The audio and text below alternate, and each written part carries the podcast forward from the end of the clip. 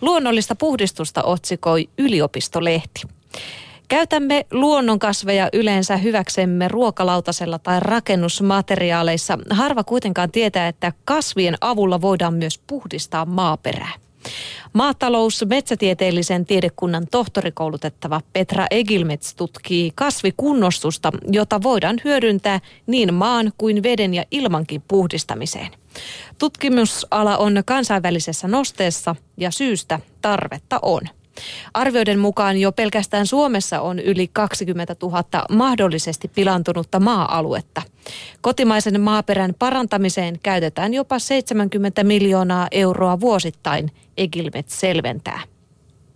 Egilmetsin erikoisala on fytoekstraktio ja tässä ilmiössä kasvin juuret siirtävät maaperän haitta-aineet maan pinnalle versoon, josta ne voidaan korjata talteen ja käsitellä. Toinen keino on ritsolfitraatio. Siinä kasvit imevät itseensä haitta-aineet veden mukana, minkä jälkeen kasvi hävitetään juurineen. Ja tätä menetelmää on hyödynnetty jo parikymmentä vuotta Tsernobylin alueella, jossa radioaktiivisia aineksia kerätään auringonkukkien avulla, Egilmets havainnollistaa. Vaikka kasvikunnostus on hidasta ja sitä voidaan käyttää vain osittain pilaantuneilla alueilla, ovat hyödyt selviä. Kasvit tarjoavat ympäristöystävällisen ja taloudellisen keinon puhdistaa maaperää. Menetelmät sopivat siksi hyvin myös kehitysmaihin. Näin kirjoitettiin yliopistolehdessä. Mun tuli lähinnä mieleen tuosta se eilisiltainen maailman huonoin elokuva Happening, jossa kasvikunta sitten kosti ihmisille myrkyttämällä. Teitä on jo liikaa, lopettakaa. Niin just. Mutta tota, sitten puhutaan pyykinpesusta, mun lempiaihe. Nimittäin moni pesee... Oletko kova pesee pyykki? Joo, mä tykkään siitä. Joo, mäkin mun tykkään. On... Meissä on taas jotain tällaista. No niin. pyykkärimummot, Yle Puheen pyykkärimummot. Nimittäin kun moni pesee pyykin alhaisessa lämpötilassa säästääkseen sähköä ja ympäristöä, energian kulutus laskee noin 40 prosenttia, kun pyykin pesee 5-60 sijaan kolmessa kympissä. Useiden testipesuaineiden alhaisin pesulämpötila on jopa 20 astetta. Mutta työtehoseuran Anneli Reisbakka kertoo sen saman, minkä minäkin tiedän. Eli lämmintä vettä ei voi korvata kemialla eikä hikipyykille suositella edes tuota 40 lämpötilaa. Hiki kun ei 40 liukene, Pesukoneesta kannattaa sen sijaan etsiä pika- tai päivittäisohjelma, mutta nostaa lämpötila 60. Se on oiva lämpö vähän likantuneelle hikiselle vaatteelle. Ja Reisbakkan mielestä on energiankulutuksenkin kannalta järkevää, että vaatteet tulevat kerralla puhtaaksi eikä ihon rasva pinty vaatteeseen kuulostaakin jo iljettävältä.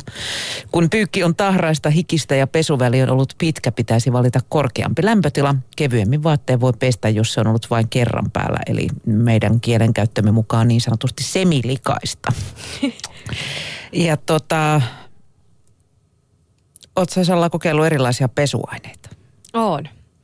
Ja mikä, mikä on erikoisin pesuaine, millä olet pessyt?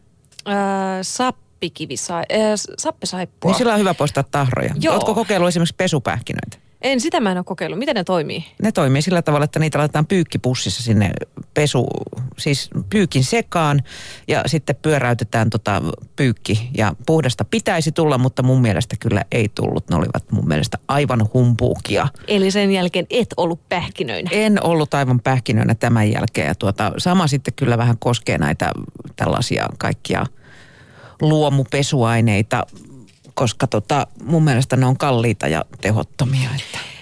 Niin se on muuten, tuossa tuli vaan mieleen noista lämpötiloista, että se on ihan markkinointikikkakin näillä, että ne mainostaa, että voi pestä jopa kolmessa kympissä ja pyykit tulevat varmaksi puhtaasti, niin siinä se näkee taas, että meille syötetään tuollaista. No kyllähän sen tietää, eihän bakteerit alle kuudessa kympissä mihinkään siellä. kuole, että siellä mennä porskuttavat. Mm.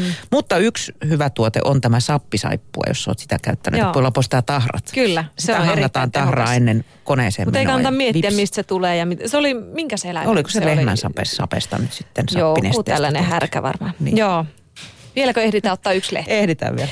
Täällä Suomen luontolehdessä nimittäin puhutaan puhdistamisesta, mutta siitä kuinka kärppä puhdisti pihan. Dick Forsman kirjoittaa, hän on siis luontokuvaaja ja hän kirjoittaa tänne, että aamulla oli nähnyt peräti kahden eri peltomyyrän vilistävän pihatien poikki, mitä pidin ilahduttavana.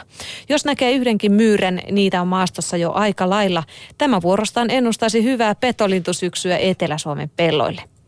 Hieman myöhemmin pihatilla näkyi taas liikettä, mutta tämä hahmo olikin kaiken tavoin epämääräisempi. Sen muodosta ei saanut oikein käsitystä ja liikekin oli erilaista. Kyseessä oli pieni kokoinen kärppä, ilmeisesti naaras, jolla oli lähes itsensä kokoinen pullukka peltomyyrä poikittain suussaan. Kärppä katosi pihatien reuna heinikkoon, mutta tuli saman tien takaisin jälleen uusi myyrä hampaissaan. Kun se loikki suoraan minua kohti, siis tätä kuvaajaa kohti, aloin kuvata sarjatulta.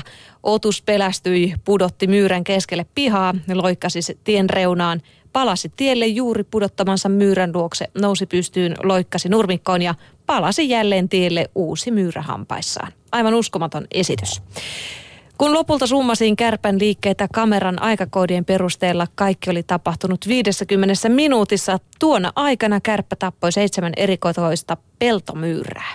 Nopeimmillaan se listi niitä 20 sekunnissa. Aikamoinen Tehokas niittokone. Kyllä, imuri. Kyllä, Näin täytyy vaan toivoa, että se ei niinku talon rakenteisiin sitten päädy pesään rakentamaan. Niistä on nimittäin ilkeä päästä sitten eroon. Mutta hyvä myyräntappokone.